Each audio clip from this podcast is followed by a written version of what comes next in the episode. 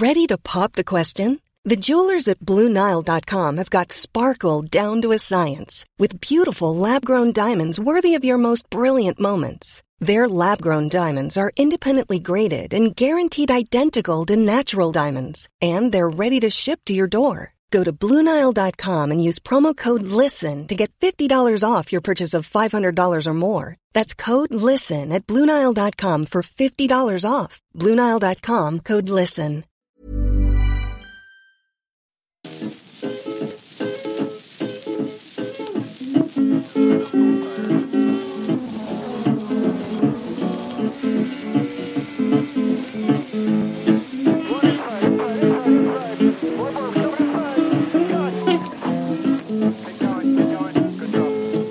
I wanna know where my easy rider gone.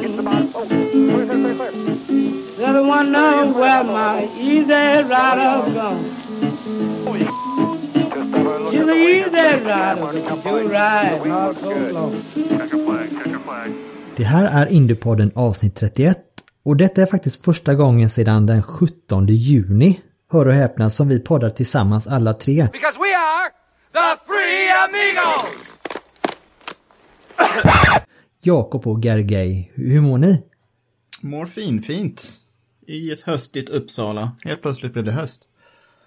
Eh, och själv mår jag fint i ett ganska soligt Halland. Hemma i Halland. Mm. Hemester. Alltså det är soligt där. Ja. Det ser man inte så mycket om här i Göteborg heller. Ja, det är inte mycket till så, så sommarvärme, men det är lite sol och blå himmel i alla fall. Är det bara så att du, det är en hallucination för att du ska ha en anledning att köra nerkabbat med din nyinköpta sportbil? Haha, det kan man ju förstås tro, men, eh, men nej, tyvärr inte. Eh, Jag får nämligen inte köra nerkabbat eller överhuvudtaget med min nyinköpta sportbil för tillfället och det är lite surt. Jag har nämligen gjort det sjukt svårt för mig som ni vet. Jag har nämligen köpt en, min sportbil i Polen av alla ställen.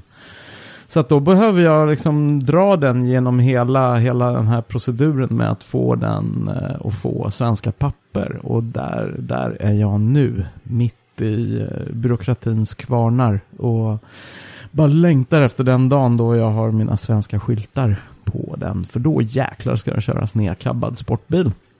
Mm. Gud vad tråkigt att om hela sommaren skulle gå förbi när jag har så nära både till Falkenberg och Knutstorp. Ja, jag vet, jag vet. Det är lite surt. Det är, ja. Men, eh, men eh, det ska inte behöva ta så himla lång tid. Det, det visade sig att det var lite strul med mina egna strålkastare. Så jag behöver, jag behöver leda om en kabel i den. Sen, så kommer, sen så kommer det gå ganska fort. Eh, Berätta om bilen nu. Ja, jag har inte sagt varför, varför åker man till Polen för att köpa en sportbil. Det är för att jag har snöat in på en ganska ovanlig sportbil. Uppmärksamma lyssnare kanske minns att jag för några månader sedan pratade om att jag var och jagade en Mazda MX-5 i fint skick. Men, eh, men jag hittade liksom inte riktigt eh, rätt exemplar. Och men en sportbil handlar så himla mycket om att hitta det exemplaret som ger dig rätt känsla. Så att då börjar jag liksom se mig runt efter andra bilar som, som jag har på listan över bilar jag gärna vill äga, någon gång i alla fall. Och då dök det faktiskt upp en sån, precis en sån som jag har velat ha väldigt länge, nämligen en MG TF. En eh, mittmotorsportbil från, eh, från det här legendariska engelska märket MG. Den absolut sista årsmodellen, 2005. I eh, exakt rätt ljus himmelsblå färg. Som bara tillverkades i 520 exemplar i hela världen. Så dök det upp ett sånt exemplar med få mil på mätaren och i till synes fint skick. Enda kruxet var som sagt att den befann sig i Polen. Så jag fick sätta på mig stora skyddsmasken och eh, ta färjan till Polen för att plocka hem den. Så nu står den här hemma och är jättefin i mitt garage. Men Jag eh, hoppas du tog på dig ju- din Stefan Johansson-mask då. Nej, det var faktiskt inte den. Jag, jag, jag, hade, jag hade hunnit före. Innan jag hade hunnit få hem mina Stefan Johansson-masker som jag också har. Så hade jag hunnit före för säkerhets skull. Så jag har även andra masker. Men köpet känns rätt i alla fall nu då? Du är Ja, nöjd? än så länge. Det är så när man tar hem en bil från utlandet så får man ju köra den första veckan från det att man kommer hem innan man sen har löst allt eh, pappersexercis. Och den är ju väldigt rolig att köra.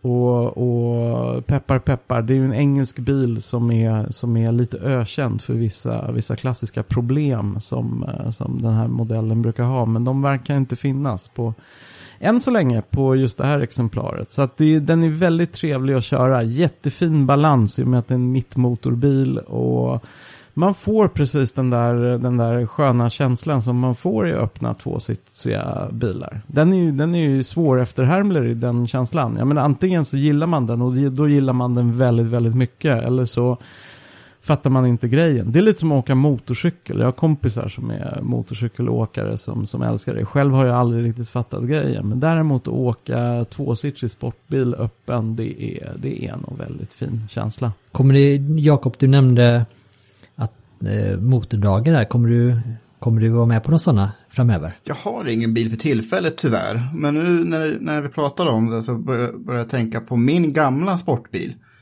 Eller mm. ja, det var en Suzuki Vitara. Mm. Fyrhjulsdriven jättehög, men tvåsitsig och man kunde kabba ner. Ah. Dock så eh, gjorde jag nästan aldrig det, för den var inte så spännande egentligen. Mm. Men jag gjorde mig av med den när jag flyttade till Uppsala då, för åtta år sedan när jag började plugga.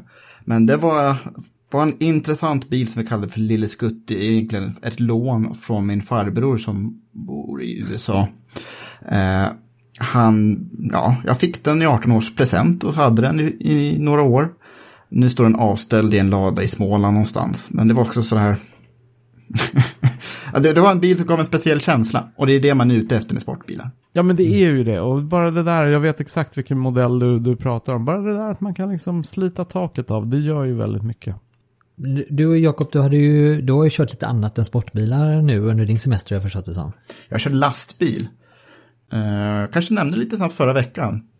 Hyrde en liten lastbil på OKQ8 i Enköping, körde ner till Malmö. Hjälpte ett par kompisar att flytta till Stockholm, så jag körde fram och tillbaka på E4 i 90 km i timmen. Men körde ju förbi Mantorp och fick den fina utsikten ungefär en halv minut. eh, men det, det var motsatsen till att köra sportbil alltså. Ja, E4 blir man inte särskilt glad av alltså. Nej. Men hörni, ska vi, ska vi prata lite racing? Ska vi sluta Absolut. med, ja, med navelskåderiet och prata lite racing? det är trevligt ja, det är med navelskåderi i och för sig. Det får man lugna sig lite ibland. Ja. Men det är ju inte racevecka nu. Ehm, men om en och en halv vecka så är det race på Mid-Ohio. Och sedan drar förberedelserna alltså igång på allvar inför Indy 500. Där i år blir alltså Month of May, eh, alltså Month of August istället. Mm. Säsongen så här långt har ju helt och hållet stått mellan Scott Dixon och resten. Eh, kommer ni ihåg Texas? Blev ni överraskade att Scott Dixon vann då? Alltså, kanske inte just att han vann i Texas, men alltså någonting som överraskade mig var ju den här knockout-starten på säsongen han, han gjorde. Det var ju liksom helheten, inte det att han vann det enskilda i loppet. Det kan, vi, det kan vi såklart prata mer om, just det enskilda loppet. Men, men han tog ju tre raka där inledningsvis. Och, och det var ju en sån jäkla knockout-start på den här säsongen. Det är liksom det jag ville komma till nästan. Jag var mm. inte överraskad att han vann i Texas. Jag var inte överraskad att han vann på Indianapolis. Jag var inte överraskad att han vann första loppet på Elkhart Lake. Eh, det är snarare mer överraskande att han inte vunnit sen dess. Man har en andra mm. plats på Iowa och eh, gick det andra loppet på Iowa. Det var en topp 10 i alla fall, det blev en femte plats där. Men en femteplats med Scott Dixons standard är ju fortfarande inte en seger. Vacklar han? Tror ni? Jag vet inte, men det, det är ju intressant det du säger. För går man in och tittar på tabellen så ligger han ju 44, 49 poäng före tvåan Simon Pagenaud. Eh, och man skulle nästan tro att han borde ligga ännu längre före med tanke på vilken total knockout-start det var på säsongen. Så frågan mm. kanske inte är så, så, eller din fråga är kanske mer berättigad än vad man, vad man kanske tror. Vacklar han? Jag vet inte. Ronny? Ronny får avgöra, vad, vad tror du? Jag tror att eh, hade han inte vunnit alla tre racen inledningsvis där. Vi säger att han hade portionerat ut de här segrarna över de här sex racen. Där han alltså vunnit 50% av loppen i år. Mm. Då tror jag vi inte hade pratat om att han vacklar. Nu blir det mer en trend bara för att han inte har vunnit på de tre senaste då. Men har man liksom som sämst en, ja han har ju så, tre topp, uh, ja men vad, vad, blev han inte tvåa också, eller trea på första? Så han har ju liksom tre första platser, en andra plats, en femte plats och en uh, ja, en tolfte liksom. Så han har som, som sämst en tolfte plats. Eh, på en, och de två senaste här nu då, egentligen enda helgen som inte Chip Ganassi Racing har visat någon form av dominans eh, under, under, i race mm. pace då. Så att jag skulle vilja säga nej på den frågan, han vacklar inte. Det är snarare andra omständigheter som gör det. Han är alldeles för rutinerad och för stark för det. Eller ska vi säga att Scott Dixon är slut? Nej. Nej, jag, jag, tror inte det heller. Jag tror inte att, att Scott Dixon vaxlar. Det här är, det här är också ganska karaktäristiskt för, för Indycar, att, att resultaten kan bölja fram och tillbaka ganska mycket. Men har man väl fått den här typen av ledning som, som Scott Dixon har fått så är man så rutinerad och smart som han är så kan han ju med, med, med goda resultat bara försöka förvalta det här försprånget som han har. För att det är ju ingen annan som, eh, som på något sätt eh, kan, kan väga upp eller hittills har kunnat liksom väga upp den här styrkan som Scott Dixon har visat. Utan det är ju snarare de alla, tre, alla andra tre segrar har ju tagits av tre olika förare. Simon Pagenaud, Joseph Newgarten och Felix Rosenqvist. Så att resten kommer ju fortsätta ta poäng av varandra, precis som, som det alltid är i, i, eh, i eh, Indycar. Så att det här har ju verkligen ännu inte blivit någon slags tvekamp mellan Scott Dixon och någon annan. Och innan mästerskapet eventuellt hamnar där, att det blir en kamp mellan Scott Dixon och någon annan som urkristalliseras som huvudmotståndare, så tror jag nog att vi kan, vi kan eh, vår bästa gissning är nog att Scott Dixon kommer bara förvalta det här försprånget och, och förmodligen så lutar det väl mot en titel till till honom. Men kan inte det vara just faran som han står inför? Att köra för konservativt? För det har ju hänt förut att förare som öppnar säsongen väldigt starkt och sen put puttrat in i mål och sen blivit snuvad på titeln. Mm. Eh, ironiskt nog så tänker jag på 2015 när Juan Pablo Montoya såg ut att gå mot en eh, solklar mästerskapstitel. Men sen så kom Montoya och just Scott Dixon på exakt samma poäng efter sista loppet, men Dixon hade fler andra platser och så vann Dixon mästerskapet, trots att Montoya hade vunnit Indy 500 det året. Har vi någonsin sett Scott Dixon eh, göra en sån här stark inledning under en säsong? Nej. Hans trend har alltid varit att bli bättre och bättre med året. Just det. Så, oj, vi kanske skjuter hål på det här mästerskapet innan halvvägs redan. Men det är ju ändå rätt häftigt. Han, han, har ju hållit på ett tag. Det här är väl hans 19 säsong om man slänger ihop Indycar-säsongerna och Champ Car-säsongerna han har gjort. Mm. Och det är ju rätt tufft att för första gången vara den som, som startar på topp. Ja, jag har försökt titta på lite historik och så. Det har hänt förut att någon som har vunnit tre lopp i rad har förlorat mästerskapet Det hände Paul Tracy en gång på 90-talet till exempel. Men det har aldrig hänt, inte ens i Formel 1 tror jag, att ifall någon vinner de tre första loppen på året, då har den, den föraren alltid vunnit mästerskap. Den har aldrig förlorat ett mästerskap med en sån här säsongsöppning. Är inte det lite typiskt Paul Tracy? Jo, oh, var, var, var, inte, var inte Paul Tracys hela karriär lite så här stolpe ut? Ja, ja. Rätta mig om jag har fel. ja, han vann ju en titel till slut, men det var ju under splitten när det hade gått sådär. Och Scott Dixon var inte i samma mästerskap som, som honom till exempel. Så äh, det... Jag hoppas verkligen på att äh, de här utmanarna som har presenterat sig, särskilt de här tre senaste loppen, att de börjar närma sig Dixon ordentligt och Dixon faktiskt kanske kan bli lite nervös. Det är min förhoppning de närmsta åtta loppen då. Mm. Man ska inte underskatta just den positiva trenden som eh, Penske var inne i här nu. Vi hade ju pratat mycket om just deras förhållandevis svaga inledning på säsongen. Men det är framförallt att inte alla förarna har dominerat lika mycket som de gjort. Likväl så har vi dem på andra och tredje plats i mästerskapet här nu. Med Simon Pagenaud på andra plats och Joseph Newgarden på tredje. Men jag tror att eh, för spänningens skull så är det ju bara jätteroligt att eh, Penske verkar ha fått upp speeden igen här nu och nu, nu ska vi inte tolka in för mycket, nu var det ju på val senast här nu så det ska bli kul att se framöver här nu hur de kommer kunna matcha Chipganessis fart framöver här nu. Sen vet du inte, du pratar om det här med att stjäla poäng från varandra och så. Tar vi en sån som Alexander Rossi till exempel som haft en katastrofal inledning på, på säsongen tillsammans kan man säga med Andretti som team.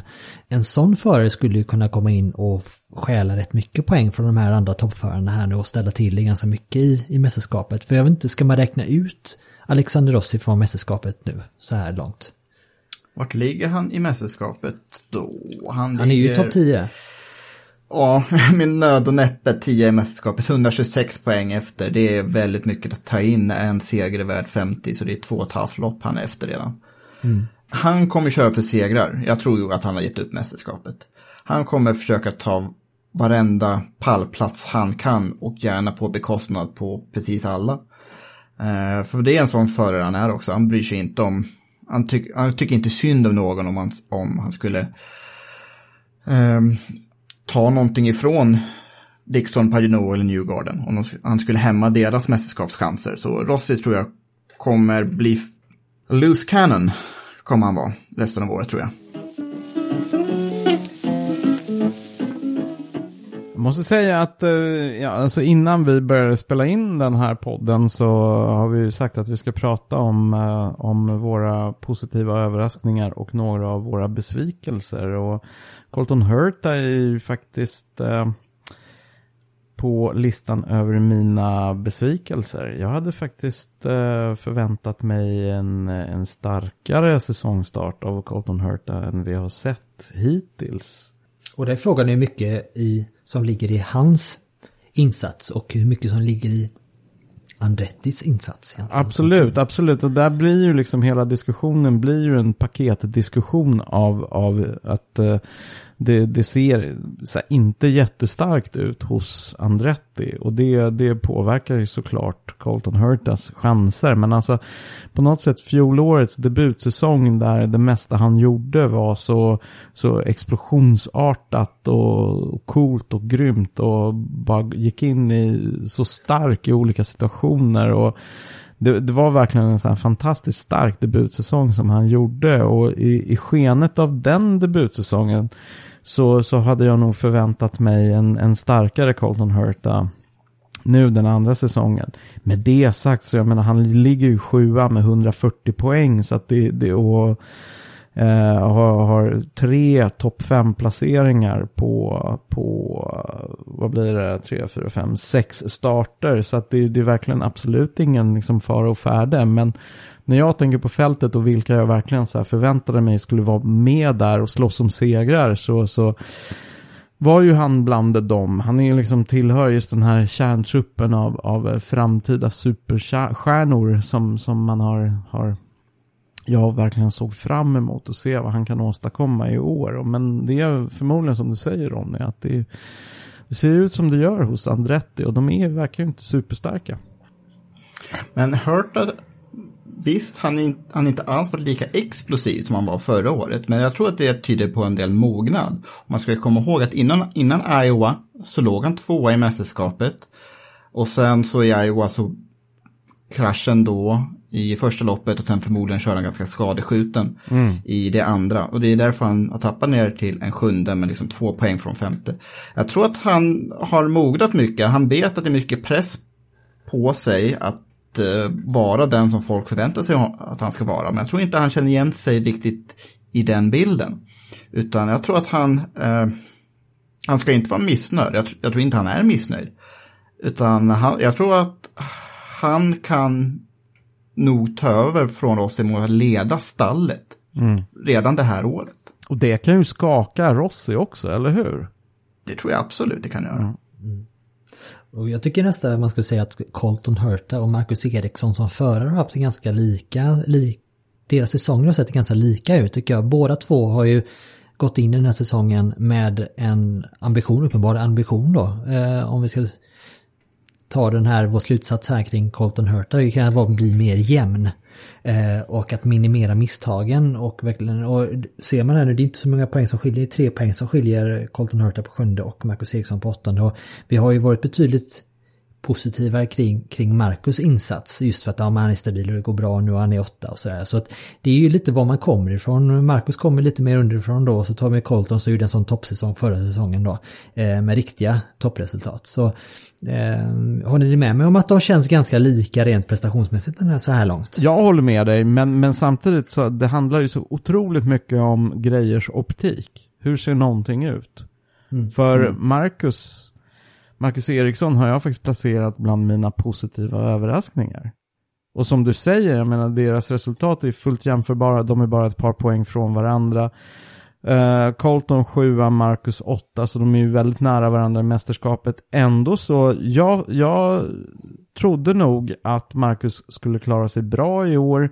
Men efter fjolårs, fjolårssäsongen i ryggsäcken. Men jag tänkte ändå ett helt nytt team. Eh, som han kommer till, nya killar omkring sig som han pratade om när vi pratade med honom sist för några avsnitt sen. Det påverkar liksom depåarbete och, och allt det där, även om det är ett toppteam. Så jag trodde nog att Marcus kanske behöver sådär första halvan av säsongen för att liksom hitta, hitta, hitta rytmen, hitta hem liksom hos Ganassi. Men eh, så känns det inte. Så jag, tyckte, jag tycker Marcus hittills har sett väldigt stark ut givet förutsättningarna. Och verkar ha otroligt självförtroende också. Mm. Det märker nu vi har pratat med honom. Så...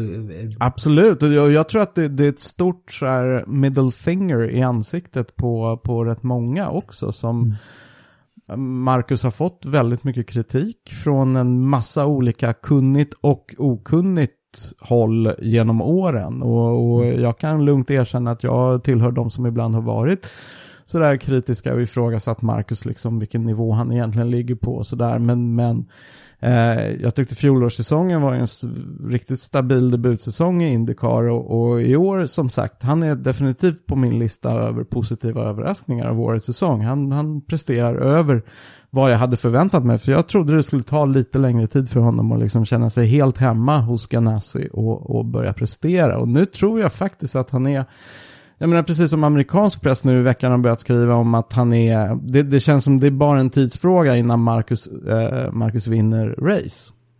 Och har man börjat, börjat vinna race i Indycar då är man ju, kan man ju hypotetiskt vara med och, och slåss om mästerskap liksom. Eller åtminstone ha förutsättningar, givit sig själv förutsättningar för att göra det. Och, och jag håller faktiskt med. Det, det är liksom, han är ett toppteam och han levererar stabilt. Nu vi har varit inne på just din eh, lista över positiva och negativa överraskningar i, eh, i år. Har du, har du något mer intressant på den listan, Gergej? Jag, jag tyckte nog eh, Ferrucci har jag nog också förväntat mig lite mer av. Han har haft en stökig säsongstart, tycker jag. Där, där har sett eh, inte så starkt ut. Inte heller så explosivt som man väntar sig. Nej, eh, och det är väl också en blandning av team och kanske förarprestation.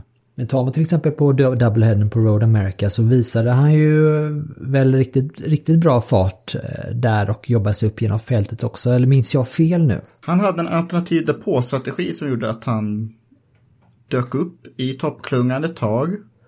Ehm, ja, han har mognat också lite grann, men han, han var ju inte alls med på Iowa som han var förra året. Nej. Jag blir inte riktigt klok på honom för det känns som att man, jag i alla fall eh, blandar min uppfattning om honom. Jag tycker att han, ena helgen tycker jag han är, nej men han är ju liksom, han har nog inte alla hästar hemma riktigt tycker jag, om man ska vara helt ärlig, vissa helger. Och sen kan jag inte låta bli att bli imponerad och känna liksom, men han har, han har ju mognat verkligen in i detta. Och så som till exempel Road America-helgen då, så har jag, känner jag liksom, han är, han är på gång och så nu då i Iowa så var han ju inte lika framåt där. Men jag har, fort, jag har fortfarande inte riktigt bestämt mig där faktiskt. Han kanske honom. tillhör den här kategorin förare som behöver växa. Det finns ju en sån kategori förare. ja, jo, ja, det, det, det, tror jag faktiskt han är med där.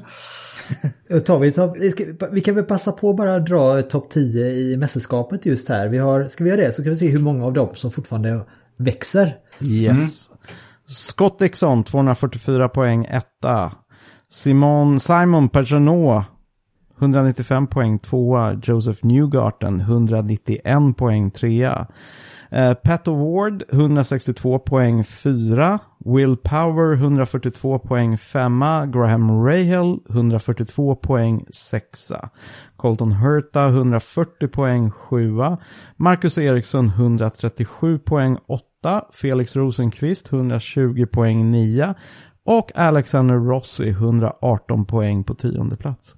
Jag tycker vi drygar ut den lite. Till topp 15 faktiskt. Vi kör Top, eh, på elfte plats Santino Ferrucci 116, Oliver Askew 115, eh, Alex Palou eh, 114 och Connor Daly 14, 111 och Ryan Hunter Ray 104 på 15 plats där. Så att det, det känns de som har potential att växa så i växa-facket så har vi de topp 15 i alla fall. Vi tar eh, Palou, vi har Palou, Askew och Ferrucci där som mm. vi pratat om tidigare i Connor Daly också någon som vi pratar om, om, kan växa. För vi var ju lite inne på det i förra avsnittet eh, när vi hade Rickard Göransson på besök. När vi sa att ja, men, borde inte det vara läge för Connor Daly att få en heltidare. Då var han inte, Rickard var inte lika imponerad av, av Connor. Och det, vad, vad, vad, har vi för uppfattning om honom egentligen så här långt? Eller som förare överhuvudtaget? Är han någon som kommer bli mästerskapsmaterial framöver? Eller är han är det, är det det här vi ser nu? Så är det hans fulla potential tror ni? Det är inte hans fulla potential eftersom han swappar ju mellan två olika team. Han tog ju pole position med Carlin. Carlin som inte är ett toppstall och är väldigt ovana med ovalbanor. Men Daley såg väldigt stark ut på Iowa. Och sen så kör han för Ed Carpenter på road courses och där verkar det inte gå något vidare. Så eh, Daley har fått eh, förtroende för hel säsong tidigare. Men han har blivit eh, petad efter en enda säsong. Det hände både hos Dale Coyne och sen hos AJ Foyt också. Av skäl som inte han kunde bero på, liksom. Att bägge de stallen hade stora problem med budgeten de säsongerna. Om man skulle få samma sorts backning som Ferrucci eller Eriksson eller Hurta har, då tror jag Daly kan blomma ut. Men det måste komma ganska snart för han börjar ju närma sig 30 också. Så. Jag lyssnade faktiskt på en intervju med eh, Marshall Pruitt. Connor Daly var ju, på, eh, var ju gäst där nu här i eh, senast. Och den stora skillnaden mellan, han är ju väldigt imponerad av Carlins utveckling nu fram, för, fram till i år och att han har, de har lyckats möta honom i hans önskemål på en, en, hur en bil ska vara så att han har väldigt stort förtroende för eh, Carlin-bilen om man säger så. De har inte lyckats träffa lika rätt med i Ed Carpenter så att det, det tycker jag är någonting, en av mina positiva saker jag tar med mig från de sex första racen. Det är faktiskt Carlins steg framåt. Mm. Eh, eller uppåt snarare. Eh, och det känns som att de närmar sig en nivå som vi faktiskt efterlyste lite inför säsongen. Att det börjar bli dags för Carlin att börja leverera mm. nu. Just det. Ja, jag tror att eh, Carlin kan... De har väl inte misslyckats i någon annan racingserie, det stallet. Det är ju många Formel 1-förare, många Indycar-förare som körde för Carlin i juniorserierna. Så jag tror nog att med lite tid och lite budget och, och faktiskt ha en och samma förare under hela säsongen. Nu har, nu har de ju både Dale och Chilton. Mm. Eh, då tror jag att Carlin, kanske inte upp i Penske Ganassis standard, men där vi har Schmidt, Peterson, McLaren, eh, där vi har Andretti nu faktiskt, där vi har Dale Coyne eh, och Foyt och Rahal-stallet. Så eh, det är kul med ett nytt stall som det går bra för.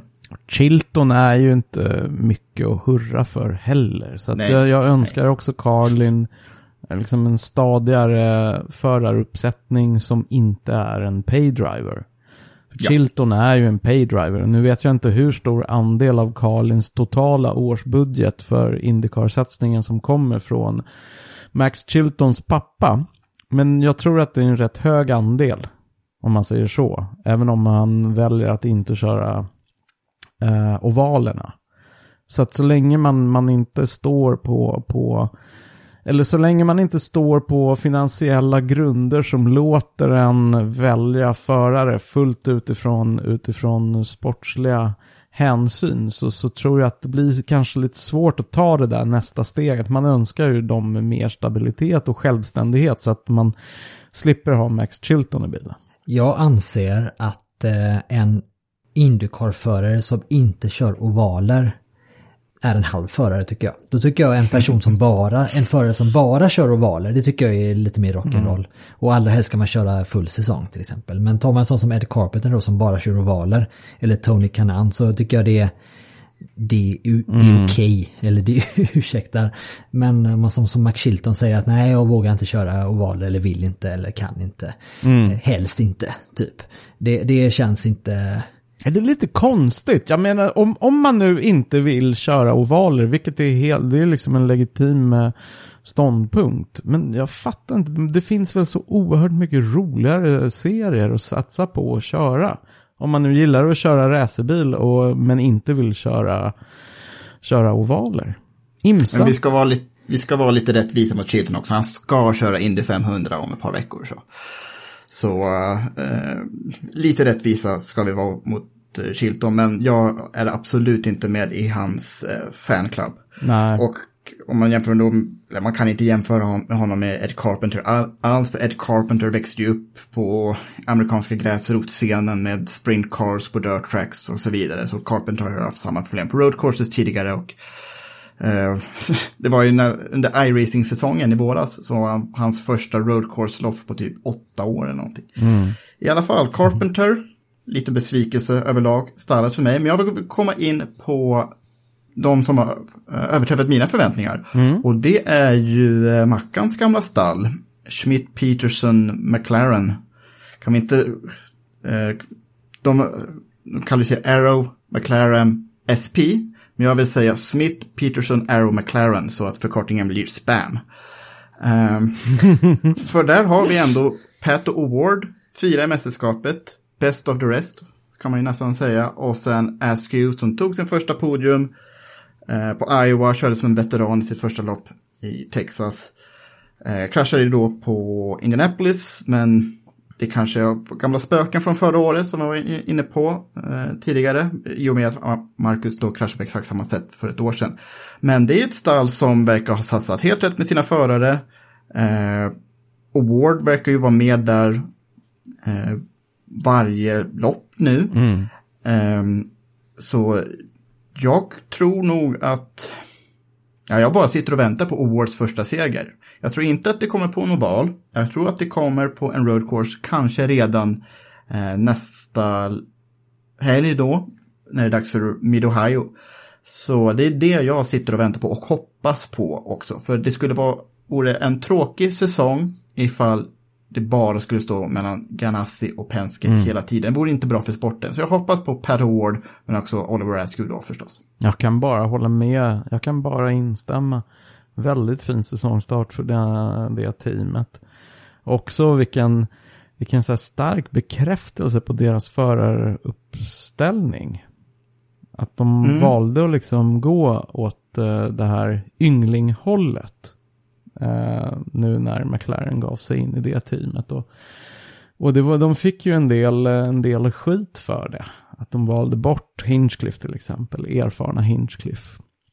Och, och satsade på de här två ynglingarna istället. Men, men jag håller helt med. Vilken bekräftelse på att det här ändå kanske var rätt väg att gå ser man det med ja, facit kan vi inte säga att vi har efter sex race här men om man tar en sån som James Hinchcliffe till exempel som har eh, lång erfarenhet från Indycar eh, men kanske inte har varit det där mesta materialet. Säger jag det? Jag vet inte, vad, håller, håller ni med mm, mig eller ja, inte? Men nu känns det som att ändå att du har vi de här två nu som Pat Award och Eh, som har vunnit Indy Lights och så har vi ju Oliver Askew som också har vunnit Indy Lights. Där har vi två stycken, jag tror de båda två är mesta material i framtiden. Eh, så att ser man, och nu när man får en sån flygande start som har den nu och bevisligen så klickar båda de två väldigt bra tillsammans också. Eh, så då har du ju ändå Pat Award har ju lite mer erfarenhet från Indycar så här långt här nu men kanske är så pass inte grön men så pass öppen för han har inte den där stjärnstatusen fast han är kanske den som förväntas att leda teamet på, på förarsidan. Jag tror att det känns som att harmonin där är eh, klockren just nu. Eh, och jag blir väldigt förvånad över att mötet då, eller sammansättningen av eh, Schmidt Peterson och McLaren, att det har gått så himla smidigt som det har gjort. Jag trodde det skulle ta längre tid för dem att hitta rätt, men det har de bevisligen lyckats med snabbt. Oh ja. Vet inte om det har så mycket med McLaren att göra. Det här är ett stall som har gått fram och tillbaka ganska mycket. Hinchcliffe vann ju, jag vet inte hur många lopp med dem, men det var kanske var tre, fyra stycken över en fyraårsperiod. Mm. Så det, det är ett stall som alltid har kun, uh, kunnigt, men eh, varit dålig timing med, med mycket saker. Och förra året så gick det ju eh, lite väl mycket saker fel för dem. Men på, apropå också om saker som skulle vara bra för sporten i stort. Uh, Ward som mexikan, om han kunde faktiskt bli framgångsrik, den mest framgångsrika mexikanska föraren i Indycar på väldigt länge. Då kanske det byggs upp tillräckligt mycket hype söder om eh, amerikanska eh, gränsen så att det kanske kan bli till ett Indycar-lopp Mexico City igen. Mm. Eh, där körde man 12-13 år sedan senast. Innan de byggde om banan i alla fall. Och vi vet ju hur otroligt passionerade mexikaner kan vara kring sin motorsport. Så det vore kul om det går bra för Award även för sportens goda. Ja. Man ska inte vara partisk så, men eh, det, vore, det vore trevligt att se fler internationella Indycar-lopp igen. Men tänk 2023, först då en double header på, i Mexico City. Mm. Och sen så är det Ikea Grand Prix på Gelleråsen. ja. Precis. Med Rasmus Lind, Linus Lundqvist, Marcus Eriksson och Felix Rosenqvist och Oliver Askew på eh, startlinjen. Det är ju 25% av griden då kommer vara svensk. Ja, det vore fantastiskt. Eh, 20%. Nu hoppas vi på fältet växer. Ja, just det. Jag skulle nog köpa det upplägget även på Anderstorp faktiskt. Vad, vad får man i vinnarcirkeln då? Man får, dels får man ju en man får en billig bokhylla eh, monterad såklart ja. och klar med sådana dörrar för de är dyra de jävlarna. Och så en, en pokal som också får, man också får montera själv. Man får någon sån här femkronors korv också. Får man inte det? ja det får man. Det får man. Det, det bussar man hela. Eller publiken, hela publiken får femkronors korvar. Om det... Ikea, make it happen.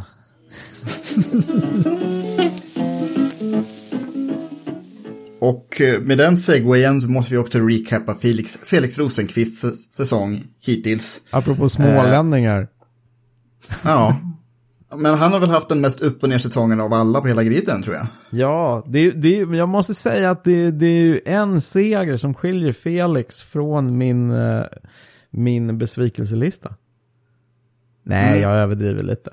Men, men någonstans så, som jag får liksom bara hoppa på den här bollen så var det som att det, det förväntades av Felix att han skulle vinna den här säsongen. Allt annat ja. hade ju varit ett misslyckande.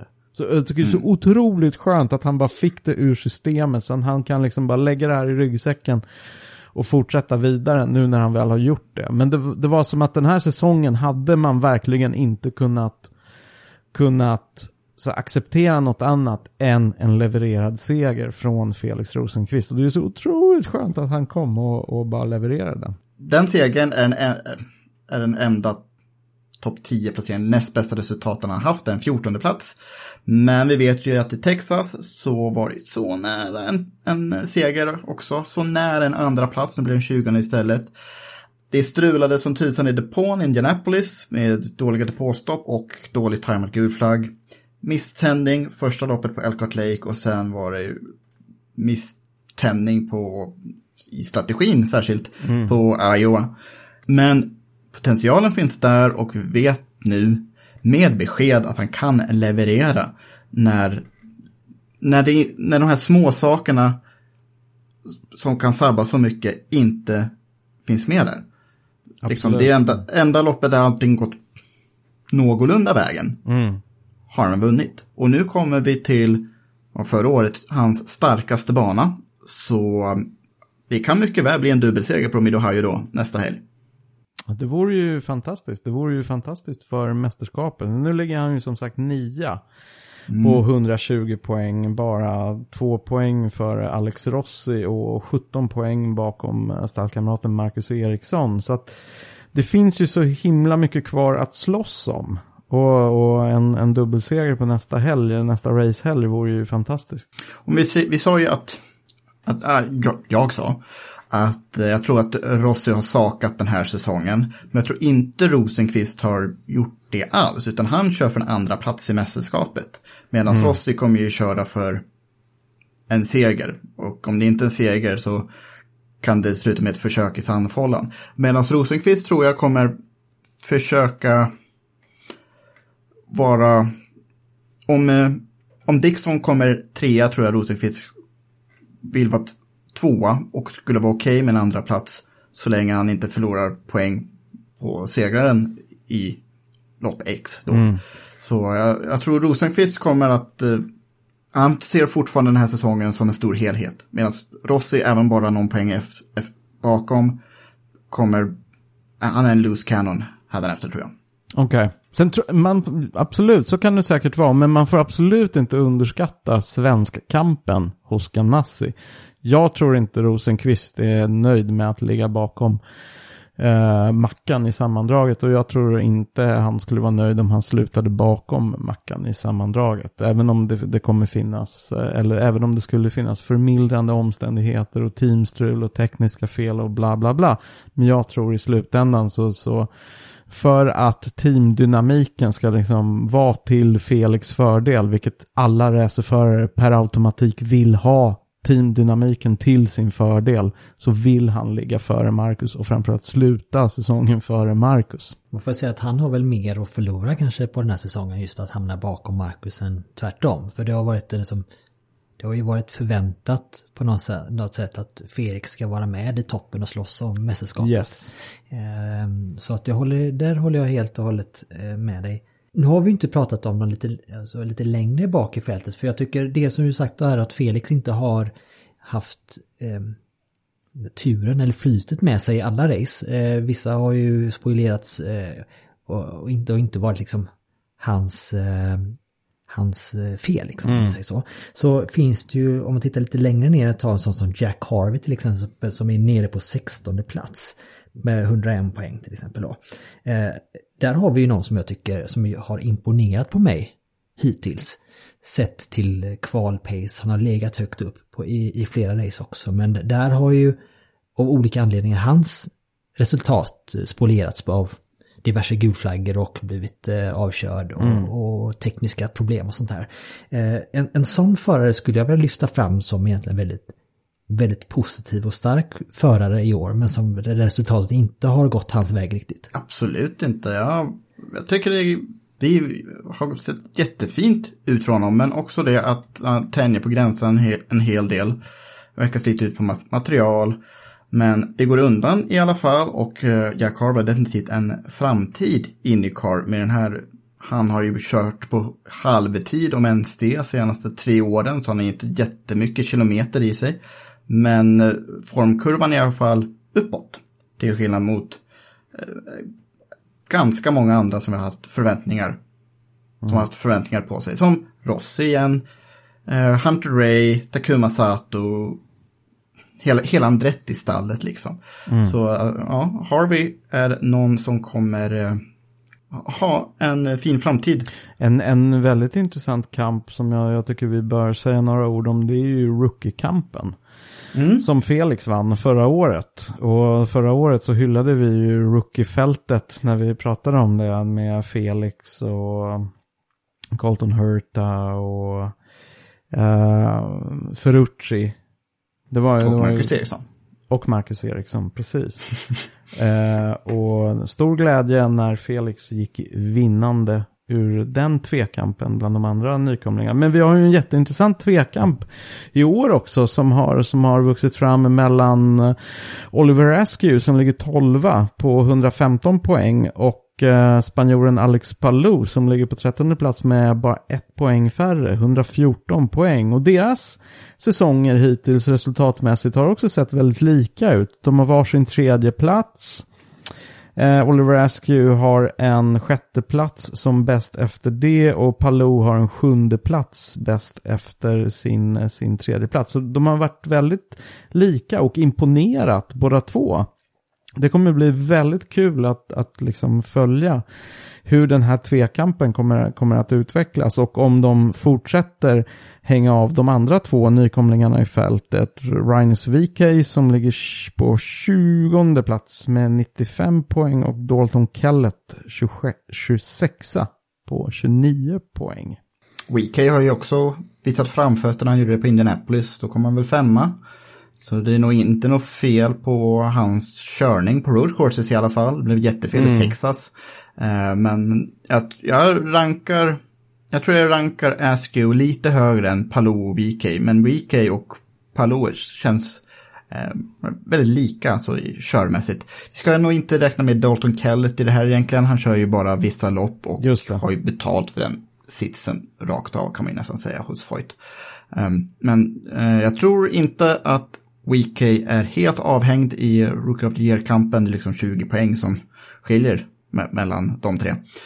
Eh, men det är, är tre framtidslöften som verkar ha ganska stabila fötter i Indycar redan.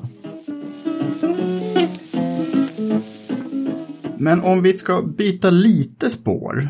Jag vill prata lite om hur en förare kan utvecklas i Indycar. För det är, det är ju först och främst väldigt press på att vinna Rookie of the Year. Och sen så förväntar ju sig många att eh, året efter ska de vara med och vinna race och vinna mästerskap eh, hit och dit. Men det fungerar ju liksom inte så. Det är ju väldigt få som är med och slåss om mästerskapet från år två eller någonting. Eh, vi ska ha, se på de yngre förarna ur, ur ett lite annat perspektiv tycker jag trots allt. För vi kan ju ta Joseph Newgarden som senaste tre, fyra säsongerna har varit nog jämte Dixon den bästa föraren i fältet. Men om vi tittar på hur Joseph Newgarden började sin Indycar-karriär. Eh, han började år 2012. Då kom han 23 i mästerskapet. Eh, 2013 kom han på 14 plats i mästerskapet. Och sen 2014 kom han på trettonde plats i mästerskapet. Då körde han för Sarah Fishers stall som sedan gick ihop med Ed Carpenters stall. Så man får väl kanske titta på Rhinos VK för säsong i år för att jämföra med New Gardens första säsong då, 2012. Och VKs resultat i år är mycket bättre än New Gardens rookie-säsong. Någon annan som också varit mycket bättre än New Gardens första tre år är Zach Veach som han gjorde bra i från sig i Texas men sen dess har det inte gått så bra i år, hans tredje säsong. Men han är också på ungefär samma utvecklingskurva som Newgarden hade. Behöver inte unga förare så här, inte två år utan kanske fyra, fem år av rätt matchning, eh, bra mentorer som stöttar den, ett stall som man faktiskt fortsätter utvecklas med. Inte hoppa runt mellan massa olika stall. Är inte det vad många förare behöver innan vi dömer dem? Så det sista de behöver det är så här svenska poddare som sitter och snackar ner nykomlingar? Är det det du försöker säga? ja. Jag tror det är symptomatiskt för vår samtid här nu överhuvudtaget att man är väldigt snabb med att döma och allting ska hända direkt och man ska leverera direkt och man ska leverera bättre än förra året och att det ska gå verkligen den här det ska gå så fort allting. Mm. Och jag tror att det är nog en... Man gör det lite för ofta utan att tänka efter egentligen. Man vill dra sina slutsatser så himla snabbt. Mm. Och det är väldigt intressant att få höra en sån sammanställning faktiskt. Och tar vi en sån som Zach Beach så hans första säsong var ju fantastiskt fin till exempel. Jo. Och det är klart att hur gammal är han? han är... 23 gissar jag på. Mm. Han är 25. Men fortfarande väldigt ungt faktiskt. Jag är 30 och känner mig ung och dum fortfarande. uh, men om vi fortsätter att kolla hur det gick sen för Newgarden.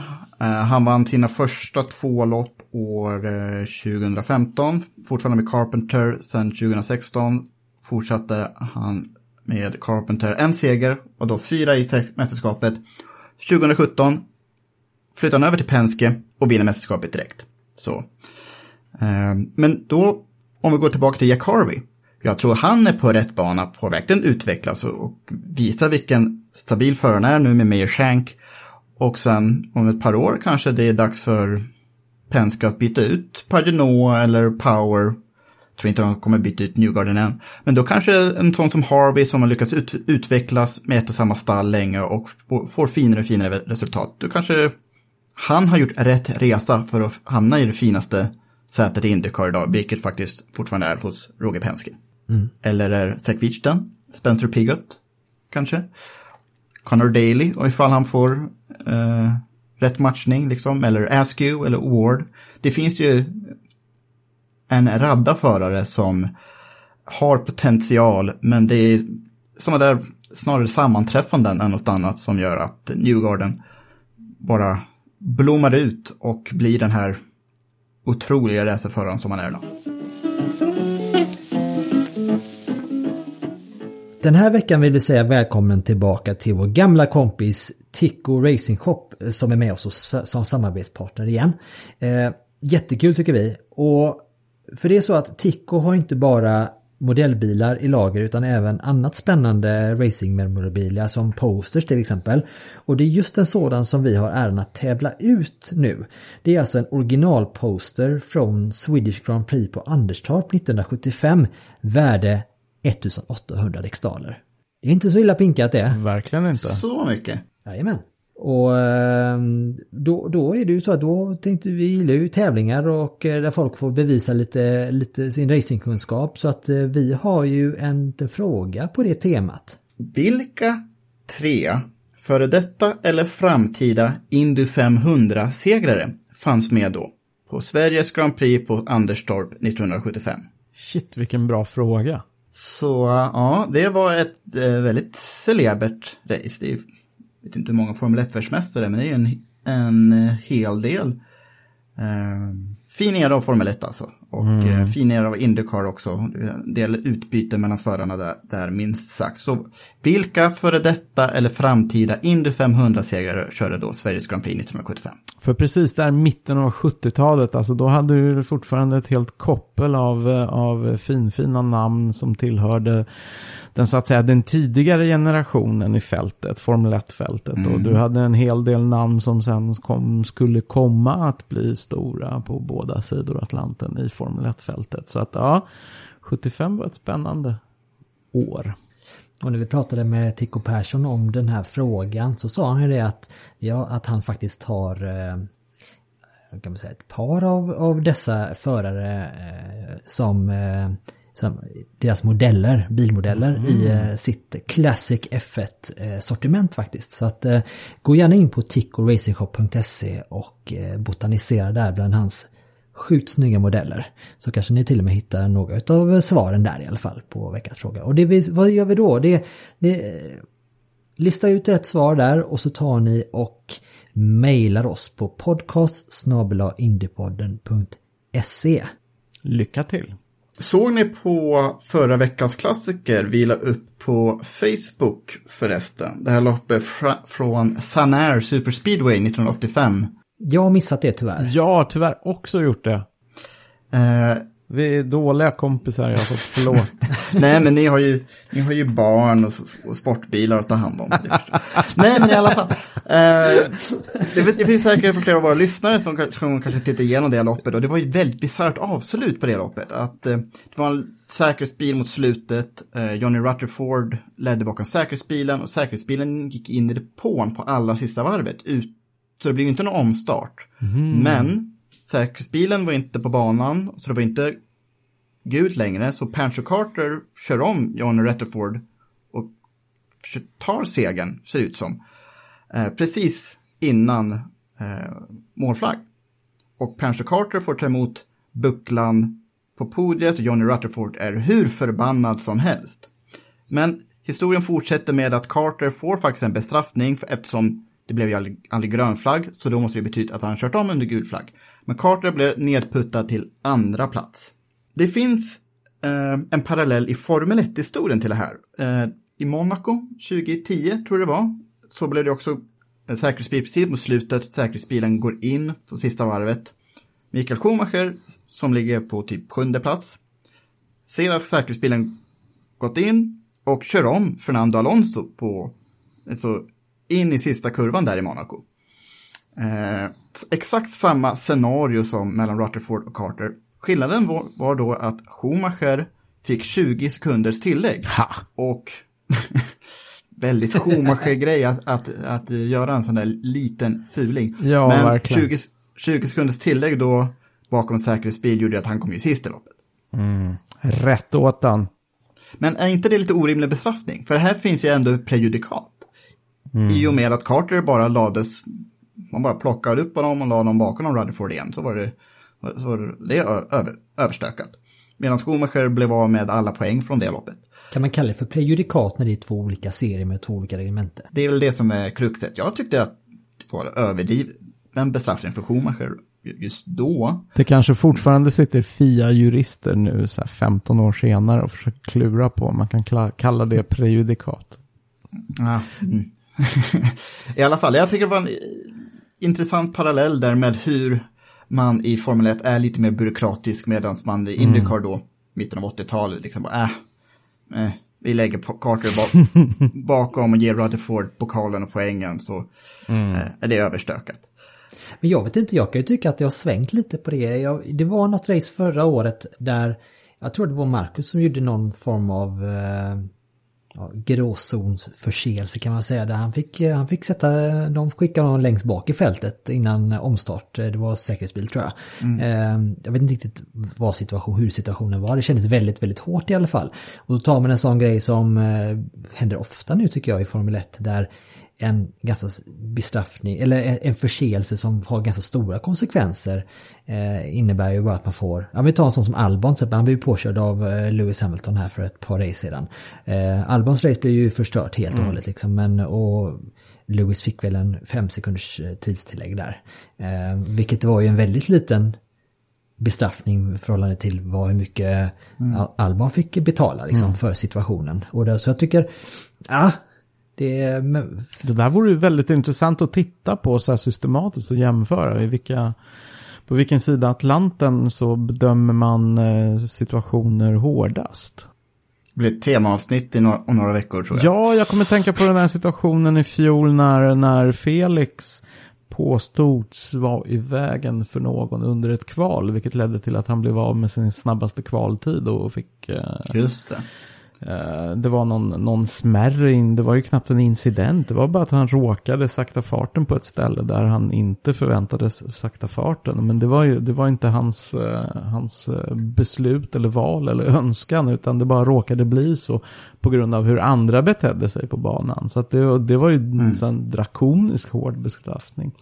Det, det kan vara intressant eh, framtida ämne, ämne för podden. Men apropå Formel 1 versus Indycar här nu, då hade du en liten intressant spaning. Eh, ja, jag vet inte riktigt om man kan skalla det en spaning eller så, men, men det har ju, Formel 1-säsongen har ju också kickat igång. Den har inte riktigt kommit, hunnit, mm, eller man har inte riktigt hunnit avverka lika många lopp som i Indycar, men man har hunnit köra tre tävlingar i alla fall.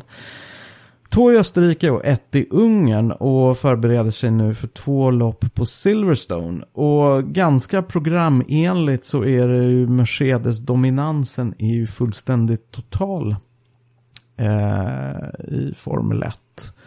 Och bland Mercedes-förarna så är det ju Lewis Hamilton som också ganska programenligt visar sig vara den starkaste.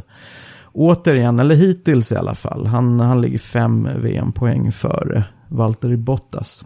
Så att det är absolut, loppet är inte kört för Bottas, långt ifrån. Men, men Lewis är ju väldigt, väldigt stark. Och så tittar vi på, på sammanställningen i Indycar. Vem leder där? Jo, vi har ju Scott Dixon i topp på 244 poäng. Också en gammal, väldigt erfaren, extremt meriterad förare. Så att det är ju, det tyckte jag var rätt intressant. Att de, när väl de här säsongerna kommer igång så är det två gamla, erfarna, redan extremt meriterade rävar som, som studsar till toppen direkt. Så att jag, jag har gjort en liten jämförelse mellan de här två förarna, tittat på lite enkla siffror. Jag menar det är otroligt svårt att jämföra förare som har tillbringat hela sina, sina aktiva karriärer i helt olika delar av världen och helt olika serier. Men ändå, det här, de befinner sig ju i varsin, i varsin formelbilskungaklass på respektive sida Atlanten. Så att det är inte, det är inte en helt galen jämförelse ändå. Och anledningen till varför jag, jag började fundera på det här överhuvudtaget var ju att Scott Dixon fyllde 40 nu för någon, eh, några dagar, eller kanske någon vecka sedan. Och då var det en massa bilder från hans kalas. Uh, och då började jag gräva i den här karriären och konstaterade vad sjukt länge Scott Dixon har hållit på. Uh, Lewis Hamilton är ju lite yngre, men, men han är ju inte heller purung längre. Han är ju faktiskt 35. Och jag menar när man jämför med det här riktigt nya gardet i, i Formel 1 så är ju 35 är ju liksom en, en anmärkningsvärt hög ålder om man jämför med, med de här riktigt unga. Så här, Landon Norris och, och de grabbarna. Uh, så att där är, där är, han är ju lite yngre. Men om man tittar på antalet starter man har gjort i, i uh, respektive serie så är Scott Dixon uppe i 327 hela starter på 19 säsonger. Om man slår ihop hans eh, Indycar-statistik och hans uh, Champcar-statistik från 2001-2002 när han inledde sin, sin karriär så var det fortfarande Champ Car som man körde. Medan Lewis Hamilton har hunnit med 253 starter på 13 säsonger. Så att man avverkar ju racen i lite högre takt i normala fall i Formel 1. Så det är definitivt fler race-starter. Sen är det ju rätt intressant att titta på, på antalet eh, antalet segrar förstås. Och där är ju Lewis Hamilton helt överlägsen med 86 86 segrar på 253 starter. Jämfört med Scott Dixon som har 49 segrar på 327 starter. Så Scott har en eh, vinst, en segerprocent på, en segerandel på 15 procent. Medan Lewis Hamilton ligger på fullständigt sinnessjuka 34 procent. Och förstås en fler mästartitel än Scott Dixon. Lewis har ju sex VM-titlar i Formel 1 och Scott Dixon har fem titlar i Indycar. Sjukt imponerande både och. Eh, men det som kanske kan vara lite provocerande och kanske provocerande på båda, i båda serierna. Det är ju när man tittar på fälten i stort. Så är de ju, alltså de svämmar ju över av unga talanger. Och då sitter ju mm. ändå så här Lewis Hamilton, 35 år, sex mästartitel, titlar, sitter i den absolut mest åtråvärda bilen i griden och per definition håller den platsen undan någon av alla de här extremt begåvade. En sån som George Russell. Alltså fan, jag skulle ge vad som helst för att se George Russell få ta Lewis plats och visa vad han går för. Istället för att se Lewis vinna så 30 lopp till. Och lite på samma sätt i Indycar, om man tittar på den, i alla fall Scotts seriestart, där han var så oerhört dominerande. Så även där, det sitter en 40-åring med fem mästartitlar och en redan 19 år lång karriär bakom sig.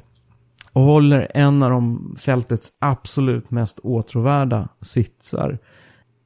Men vad, vad menar du? Ska de bara flytta på sig och ge bort segrar? Eller? Ja, det tycker jag. nej, nej jag, jag, vet egentligen inte vad jag tycker. Jag vet inte om jag har någon bra lösning. Ja, Formel 1 problem är ju också så, så mycket större och jag, jag tror att man ja. kommer mycket närmare en, en vettig lösning framöver när man inför kostnadstak. Och jag, jag tror egentligen att lösningen finns ju mycket mer inbyggd i hur Indycar funkar. Att det finns liksom konkurrenskraftiga sitsar tillgängliga även om du är nykomling till, till klassen. Man kollar Oliver Askew som, som kliver in i, i en bil som definitivt räcker väldigt långt, som räcker till pallplatser. Det är ju liksom fantastiskt. Det är, det är där man vill ha begåvade, begåvade nykomlingar. Inte som i Formel 1 där en snubbe av George Russells kaliber hamnar i Williams liksom och slåss om trettonde platser. Jag tycker man ska ha med i, i med i beräkningen också att karriärerna idag blir i högsta klassen då, om vi tar Formel 1 och Indycar, blir, är mycket längre idag. Eh, Såvida inte du liksom har köpt dig till en plats väldigt, väldigt ung och sen så tar pengarna slut. Men tar vi Formel 1 till exempel på 70-80-talet så var väl egentligen att de var, man var väl äldre i regel när man klev in i, i den eh, i kungaklassen. Det, idag när man som George Russell då som är väldigt ung kommer in i Formel 1 då blir det, han har ju väldigt, väldigt många år framför sig. Eh, så jag tror att upplevelsen av att de sitter i vägen, de här som är äldre, blir det kanske blir lite missvisande, tycker jag. Ja, den analysen är helt korrekt. Liksom. Jag tror att det inte finns en enda förare i Formel 1 på 70, alltså som körde på 60-talet, på 70-talet, på 80-talet. Eller jo, Mario Andretti gjorde det, men på deltid då på 80-talet. Så for, Formel karriärer överlag är mycket, mycket längre idag. Och apropå stoppklossar liksom, gamla gubbar med för många framgångar som tar upp en sits. Alonso? Eh, Jim... Nej, nej. nej. Honom kommer vi komma tillbaka till när det är dags för Indy 500, men Jimmy Johnson tänkte jag, Ja. som kör sin sista Nascar-säsong. Han testade ju as we speak eh, på Indianapolis Road Course i Felix Rosenqvists bil. I Oj. precis Vad fan? den NTT-databilen. Shit.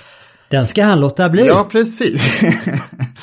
Eh, Men ja, Johnson vill ju bara prova på Indycar, se om han är snabb nog för att köra road courses nästa år då efter han har slutat med Nascar på heltid. Eh, Men det är också någonting i nyhetsväg som är värt att nämna. Eh, Är det något mer vi vill säga om de här gamla rävarna, stoppklossarna? Nej, egentligen inte. I nyhetsväg såg jag att Sage Karam hade förlovat sig. Mm. Det såg jag också. Eh, Lite gulligt. Det var det mest spännande jag kunde komma på.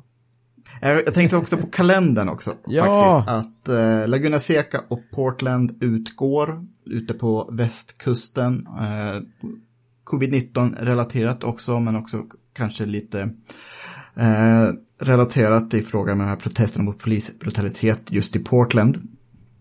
Istället så då blir det ju, eh, som vi har eh, petat på, Doubleheader på Mid-Ohio, det är jättebra för Felix. Det blir en doubleheader på Gateway också, kanske mindre bra för Felix Rosenqvist. Men sen också en till doubleheader på Indianapolis Road Course i oktober. Eh, där kan han nog våra svenskar studsa tillbaka väldigt fint. Eh, med det sagt, tack alla ly- lyssnare. Tack Ronny och Gergely att få snacka med er två samtidigt igen. Tack själv, det var jätteroligt. Tack själv. Och tack, till- tack Automotorsport också. Ja, Eh, vad blir det för veckans, eh, blir det, någon, blir det någon veckans klassiker? Har du funderat på det Jakob? inte riktigt tänkt på det, utan får vi se vilken sida av sängen jag vaknar imorgon. Det, är ju, det, det blir ju inte dags för Mid-Ohio än, kanske. Om vi fortsätter på kortovalsspåret så letar jag framåt och slänger upp på Facebook senare i veckan. Vi får se. grymt. Tack så mycket för den här veckan och så hörs vi om eh, sisådär sju dagar igen. Yes. Tack så mycket. Hej då! Hej, hej. Hej, Said I wanna know where my easy rider gone. Said I wanna know where my easy rider gone. She's an easy rider, but she do ride hard so long.